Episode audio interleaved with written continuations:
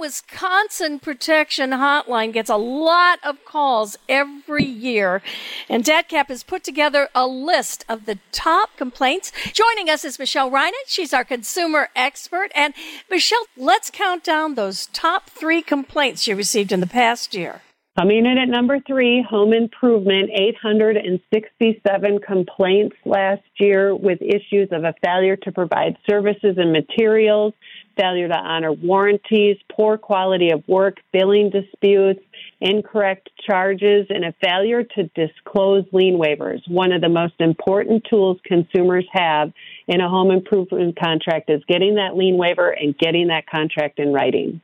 What do you do if that contractor will not give you the lien waiver? Well, first, they're supposed to disclose you have a right to one. And then as a consumer, you need to demand, assert that right. And when you make either a down payment, a partial payment, a final payment, say, I want my lien waiver.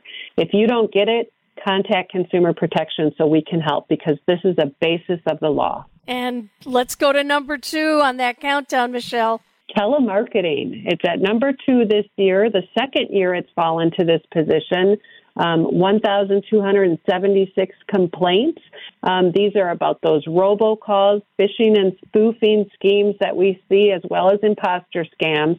And on the other side, it's also about the Wisconsin Do Not Call Registry. So if you are registered and say, I do not want to receive solicitations by phone, you should not be hearing from telemarketers trying to sell you something. And if you do, contact Consumer Protection.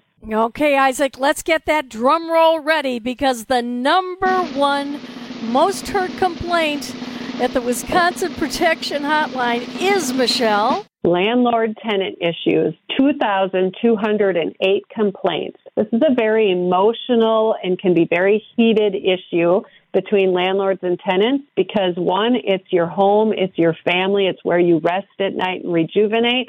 The other side, it's someone's investment or business opportunity here. So we see a lot of complaints about security deposit returns, unauthorized entry, inadequate disclosures at the time of entering a rental agreement, promises to repair not being made or honored, and then that termination of tenancy that can convert to eviction. So a very sensitive and emotional topic here. There are rights and responsibilities on both parties in this, and we try and help resolve these issues as well as monitor this through our regulations. And finally, Michelle, if anyone out there thinks that they are a victim of a scam or some unfair business practice, let's give that protection hotline.